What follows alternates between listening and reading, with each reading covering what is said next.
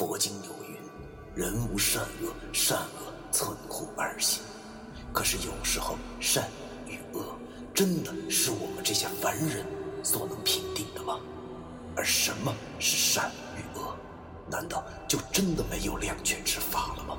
那些被现代社会定义为迷信的事物，他们很多和我们一样，同样有着感情，有家庭。难道我们真的还要为那坚强的正义而消灭他们吗？欢迎收听 FM 幺七五六八九，我当阴阳先生的大纪念。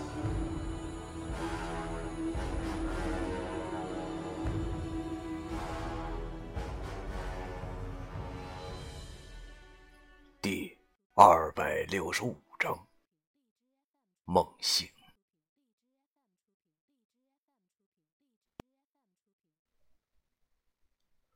快走！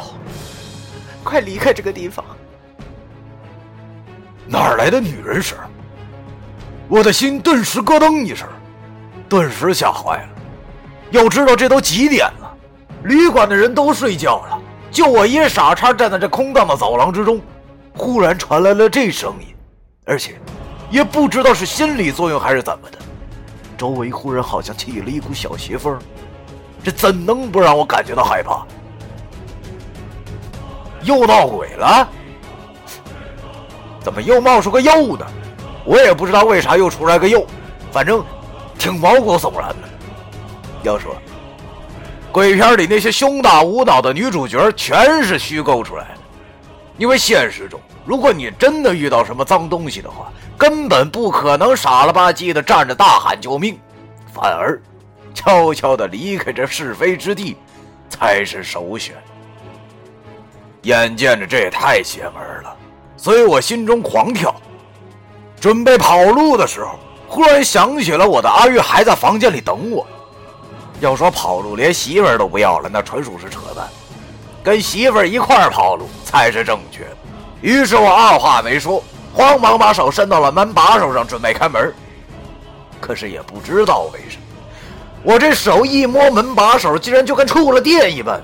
顿时，心中那种刺痛的感觉再一次的传来。我终于发觉到了，这个声音，竟然是从我的脑子里传来的。只不过，那个女人的声音，似乎变得弱了，不像刚才那般的强烈，但是还在断断续续的跟我说着：“求，求求你，不要。”不要紧，快走！也不知道为何，我的心中顿时一阵酸楚，这感觉挺奇怪的，就连恐惧渐渐的都消失了。我忽然有一种奇怪的感觉，那就是虽然我不清楚这个女人的声音是谁的，但是我觉得她似乎不会害我，而且这种感觉现在越发的强烈。又勾出了我自打醒过来以后的种种疑惑：我是不是疯了？我想到，同时心中涌现出了一股莫名的悲伤，就连我也不知道这哀伤到底从哪儿来。似乎是我忘记了什么很重要的东西吧？可是我到底忘了什么？就连我自己也想不起来了。这种感觉真挺操蛋。一时之间，我顿时仿佛对什么都失去了兴趣，就连刚才燃起的猥琐之火都已经荡然无存。那个声音消失了，同时我的心里也变得空荡荡。我望了望我的朋友毕云涛，叹了口气，将他又揣回了兜里，心里出奇的郁闷。说了也挺奇怪。就连门都不想进了，我挺讨厌这种感觉的。忽然想出门走走，尽管才刚刚进门，但是也不知道是为啥，我又不自觉的向楼下走去了。出了旅馆，现在应该已经快两点了吧？我抬头望去，没想到今天还是十五。我忽然觉着。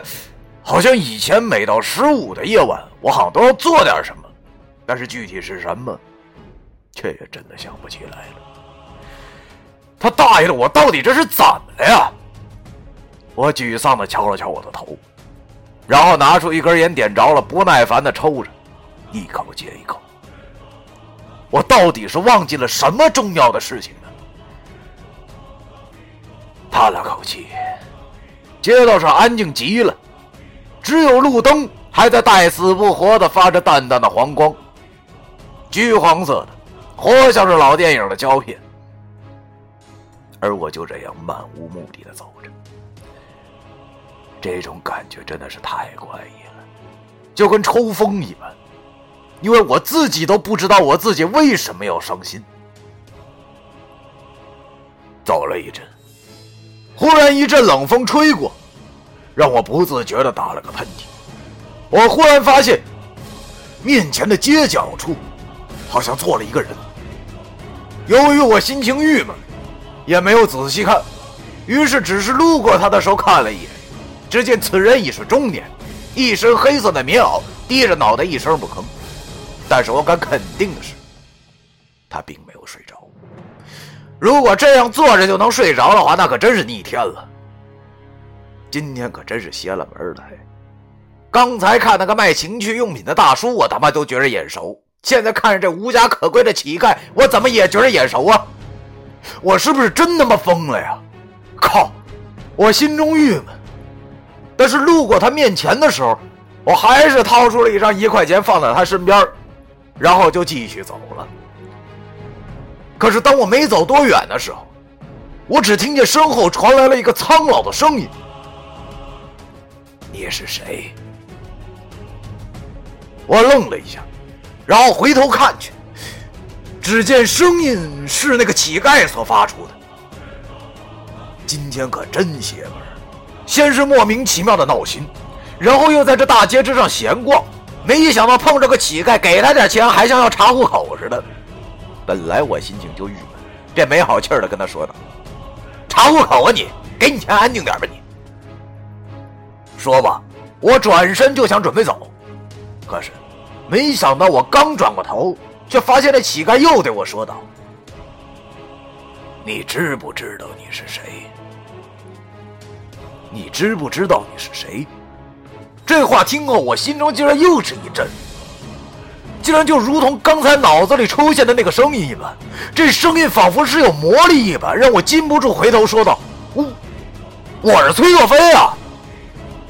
那乞丐依旧没抬头，只是对我冷笑了一声，然后接着说道。你是崔作飞，那你可知我是谁？我靠！你们整个一疯子呀！我他大爷上哪知道去啊？那乞丐见我发火了，也不恼怒，接着说道：“你不知道我是谁不要紧，那你知不知道你是谁？”我无语了，没想到正闹心的时候遇到个神经病，这货我再跟他废话一句都等于浪费哥们儿的脑细胞，于是我便也不含糊，大骂了一声：“玩蛋去！”哪成那乞丐听我骂他，竟然还不恼怒，反而笑了。只见他抬起了头，鹰钩鼻息，长眼，留着一头短发，脸上很苍白，但是。却并不显得脏。只见他对我说道：“你是崔作飞，不是吧？我以前也认识一个崔作飞，你很像他，但是却少了一样东西，少了一样东西。”听他这么说，我的心中的愤怒不知为何竟然荡然无存。马上又陷入了之前脑子里的怪圈之中。是啊，我也觉得我好像是少了些什么，可是我到底少了什么呀？谁能告诉我呀？脑袋好胀，那种想破头都想不起来的事情，这种感觉实在是太操蛋了，急得我现在拿脑袋撞电线杆子的心都有了。忽然，我觉得这老东西也许知道我到底少了些什么，尽管我也觉得这念头很荒诞。但是，当时的我也顾不上许多了，便慌忙开口问道：“我少了什么东西？你知道吗？你知道的话就告诉我，我求你了。”那个鹰钩鼻见我这副模样，便哼了一声，然后对我说：“ 你真的想知道吗？”废话，要不然我要是不想知道，我用得着跟你在这穷白话吗？于是我猛然的点头。那个鹰钩鼻见我点头了，便笑了一下，然后对我说：“少了什么？”你自己看吧。说吧，他从衣服中掏出了一样东西，然后顺手丢给了我。我接在手中一看，发现是一条手链，最寻常不过的那一种。手链上穿着一块绿色的晶体，当然了，我看得出来，这不可能是啥翡翠玛瑙，相反。这就是一块染色的玻璃，就是那种戴在手上都会掉色，然后染一手腕子绿的那种。可是不知道为什么，看着这条手链，我的心中那股莫名的悲伤，竟然越发的强烈了起来。这手链之前我见过，这条手链之前我一定见过。脑袋好痛，痛的我想哭的心都有了，我的头仿佛就要炸开了一般。这股疼痛使我跪在了地上，然后大叫了起来。我的叫声在龙江这深夜无人的街道上传得很远。随着这股疼痛到了顶点的时候，我的脑子里不知道为何竟然“啪”的一声，然后很多梦中的记忆就如同潮水般的涌现了出来。我望着这手中的项链，我记起来了。这是刘雨迪送给我的，我答应他，不管发生任何事，我都要回去的，哪怕是我下了十八层地狱，也要用自己的双手爬上来。大口大口的呼吸，似乎空气马上就要消失了一般。我一直以为那是个梦境，可是如今我手中的这条链子却是如此的真实。是的，我记起来了，我全他妈都记起来了。我是崔作飞，我是阴阳先生。想到此处，我马上把这条手链系在了手腕上，生怕它就此消失了。系上了手链后，我顿时觉得心中无比的畅快。这个我想了许久的问题，终于被我想通了。我一直以为那是个梦。但是现在我终于明白了，其实这才是一个梦，我现在的种种只不过是我心中的幻觉罢了。啊！想到这里，我顿时忍不住自己的冲动，仰天长啸起来。转头看见那鹰钩鼻的乞丐，却发现他早已失去了踪影，只留下了一身黑衣服。但这已经不重要了，因为。我已经想起他是谁了，真想不到这老家伙会来救我，更想不到的是他还真外冷内热呀。不过这又是在情理之中。试问我认识的这些人或者妖种，也就他有这本事了啊！谢了长爷，我心中默念道：“等我回龙江，一定买一整筐鸡蛋孝敬您。”想到了此处，我笑了一下。而这时，只见那黑衣服中似乎有什么东西在蠕动一般。我仔细一看，看见了一条小黑蛇从那里边钻了出来。正在此时，只见旁边楼外的拐角处也跑出来了一只像小狗一般的动物。我仔细一看，只见不是狗。而是另外一种和我渊源极深的动物——黄皮。这两只动物不约而同的来到了我的身边，我心中若有所思，然后便想通了，原来是这么回事儿。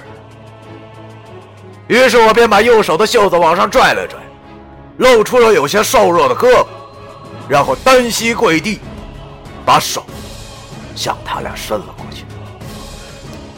我摸着那黄皮子的脑袋，那条黑蛇也就顺势盘在了我的胳膊之上。回来了，我的仙骨！我轻喝一声。只见一阵强烈的阴风吹过，弄得我都有些睁不开眼睛。当我再睁开眼睛的时候，只见那黄皮子和黑蛇都不见了，取而代之是我的黑指甲，还有手臂上那块脏兮兮的印记。我的仙骨回来了呀！我大喜过望。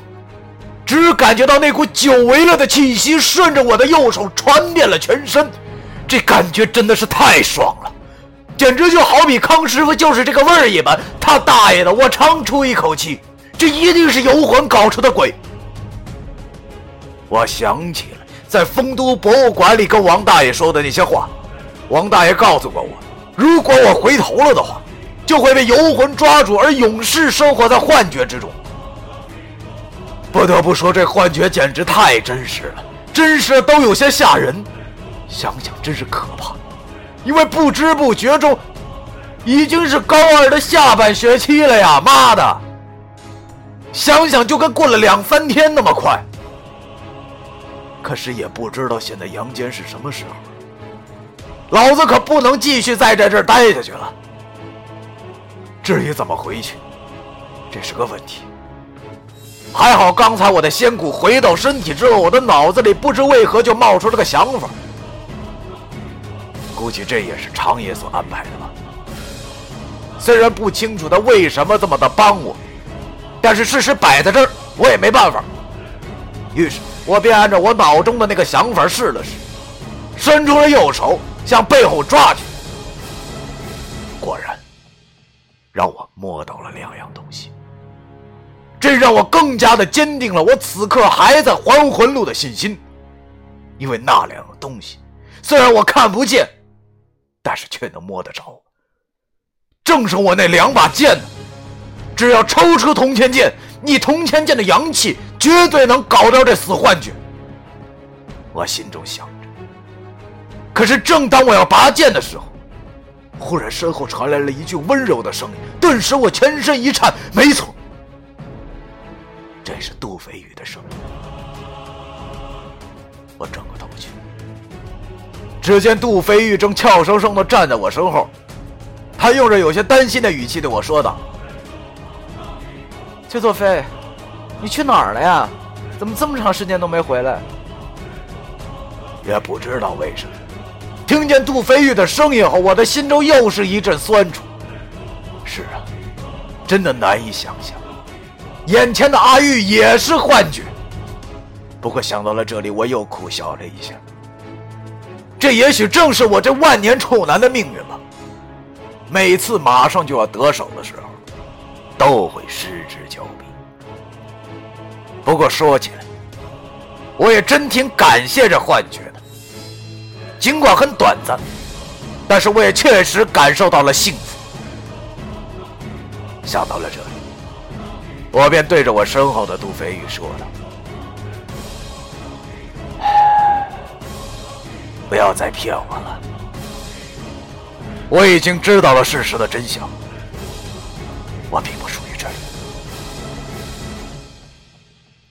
身后的杜飞宇听我这么说以后，顿时有些惊讶，但是他很快就稳定了下来。只见他低着头对我说道：“崔作飞。”这样不好吗？这不正是你想要的生活吗？你有没有想过，如果你不走的话，那么这里也可以成为真相的呀。留下来，我们一起快乐的生活，就不会有那些伤害和背叛，不会有痛苦和折磨。难道这样不好吗？听他这么一说，我心中的酸楚顿时又加重了。是。我又何尝不想呢？这里确实可以算得上是伊甸园了。想想每个人心中其实都想，如果重新活一次的话，那该有多好！如果自己现在只是一场梦的话，那该有多好！但是这种逃避真的有用吗？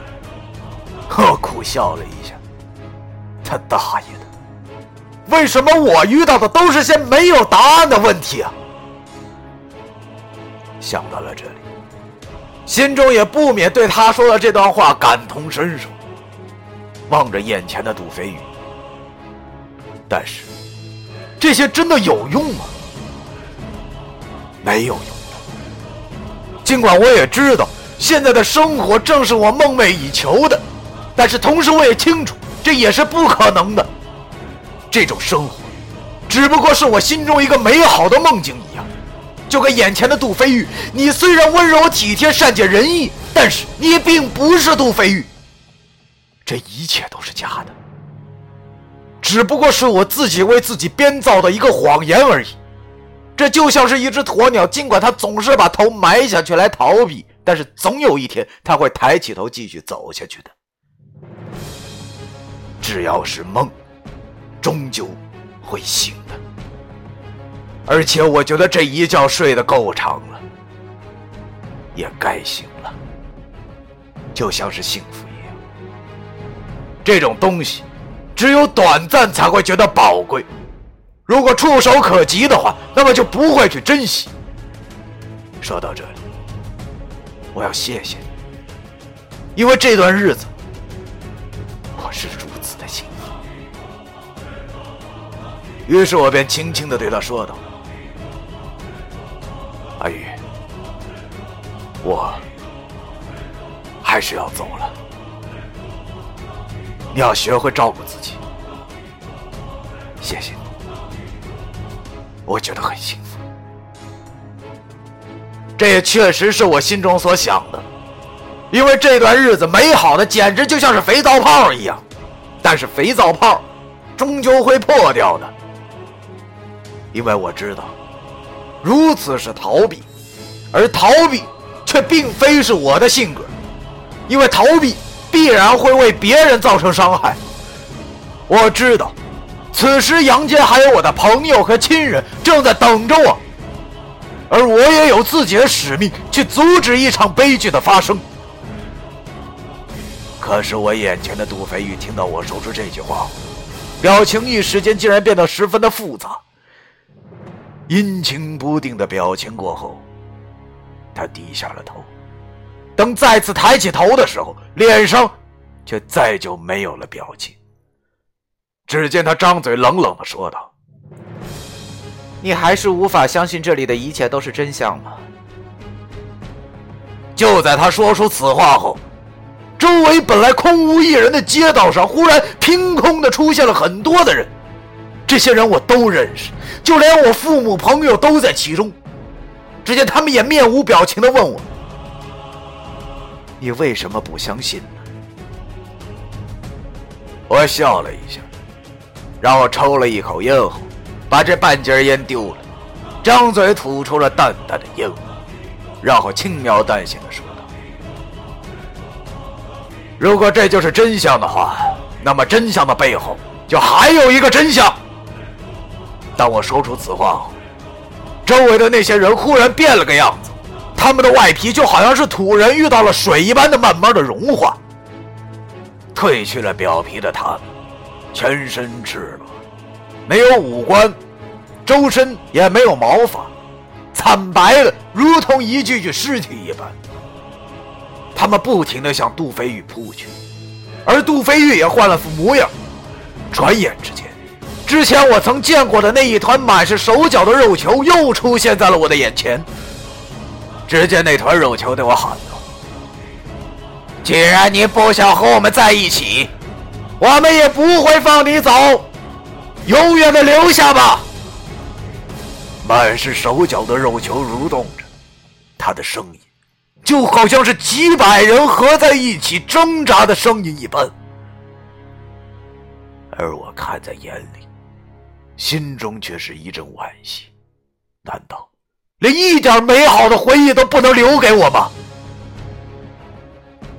想到了这，我便叹了口气，但是没有再犹豫，反手凭空一抓，然后猛然用力一甩，唰的一下抽出了我的铜钱剑。满是阳气的铜钱剑刚被我一抽出来，就散发出了强烈的阳气。那些游魂本来就是极煞之物，虽然占据天时地利，但是要知道，这回魂路就像是一个大型的口腔，乃是不阴不阳的所在，所以他们才会有如此的力量。但是，如今出现了一股阳气，这口腔顿时如卡在咽喉的刺一般。而且，阳气正是这些游魂的克星。在阳气的刺激下，他们只能痛苦的挣扎。我见那一团游魂竟然朝我扑了过来，便也没耽搁，顿时双手紧握铜钱剑，将其高高的举过了头顶，然后大喝一声，顺势劈下。铜钱剑正好劈在了那一团东西之上，顿时那团东西发出了一声惨叫，然后忽然，我感觉到了天旋地转，随即。阴风吹过，周围陷入了一片漆黑。不过过了一阵后，我忽然发现，其实并不是一片漆黑，而是我自己闭上了眼睛。于是我慌忙睁开了眼睛，望了望周围，果然我还是在那开满了粉色花朵的回魂路上啊。只不过。我的周围已经没有了那些游魂骚扰的声音了，可能是我手上还攥着铜钱剑的缘故。我也没敢再多做耽搁，便四下张望着。幸好，远处那抹蓝色的光芒还在，这就证明着二十四招通明灯还在燃烧，为我指明了回家的路。这破地方，就算他妈再给我钱，我也不打算再待下去了。还是老老实实的回去过那宅男的生活吧。我苦笑了一下，然后便没有再凝视，撒丫子向那蓝光跑去。但愿大难不死必有后福，这句话是说我的吧？但愿这次顺风顺水。我边跑心里边想到：他大爷的，可千万别再出什么岔子了。说到这里，不得不说。还是有工具省事儿啊！你说这要是有个黄鸡的话，能整出这么多幺蛾子吗？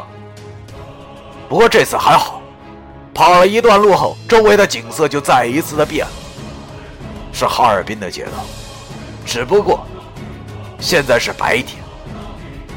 妈的，这次可千万不能再是幻觉了呀！我心中不停的默念，又跑了一会儿，福泽堂出现在了我的眼前。到了，到了，到了！我心中无比的激动和忐忑不安，但是我没有凝迟的跑了过去。可是让我惊讶的是，进门之后又没有看到文书。老家伙，这是去哪儿了呀？我可不会又是幻觉吗？不会的，不会的！我心中不停的默念着。不管那么多了，也管不了那么多了。我便跑进屋里，唉，还好我的肉身还在，只不过不知道为什么，我发现躺在床上的我头发竟然长了，而且还瘦了很多，手臂上竟然还挂着吊瓶输着液。我操，这他妈是个怎么个情况？哥们，我到底是睡了多久啊？顾不得太多了，先回去再说吧。想到了这里。我便纵身往床上一跃，老天保佑，这次好像真不是幻觉，因为我顿时感觉到了周围一片黑暗，然后周身上下传来了一阵虚脱的感觉。靠！我从来都不知道，原来虚脱还他妈能虚脱成这逼样，简直有点生不如死了呀！你就连喘气儿都费事儿。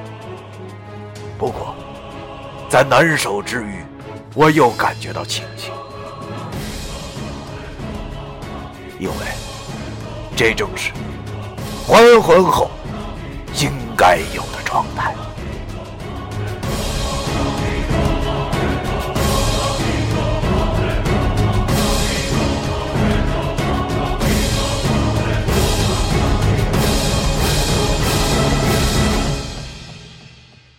第二百六十五章，完。